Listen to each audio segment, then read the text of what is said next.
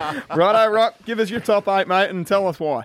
All right, we'll do the top 8 and where we think the Adelaide teams will finish as well, I reckon, is a good one. I'm not sure whether you boys have done that, but let's do that. No, let's go Brisbane, Geelong, Melbourne, Fremantle, top 4. I think Freo will stay in the top 4. Sydney will slide out to 5th, but I think they'll be thereabouts. Dogs, Carlton, and I think Port Adelaide will sneak in.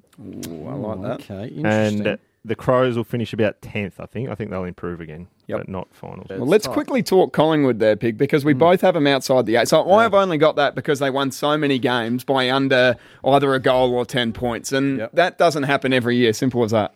Yeah, history will tell you that it evens out over a 3 or 4 year period where you win so many close games, but then you lose so many close games. So they're not going to win that many close games, I don't think. They took a massive step the year before from 17th to top 4. We didn't see that on the horizon.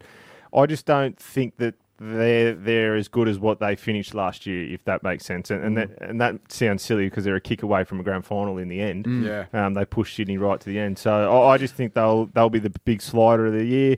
I think Richmond and Collingwood fall out of the 8, and Port Adelaide and Carlton come back in. Okay, let's move on to these quickly. Who you got for the spoon? Brownlow and the Coleman medal there, Pig. I've got Hawthorn 18th, Tom Lynch to win the Coleman. He's the main man inside 50 now, and Andy Brayshaw. I think Fremantle are going to be really hard to beat over there. Like that.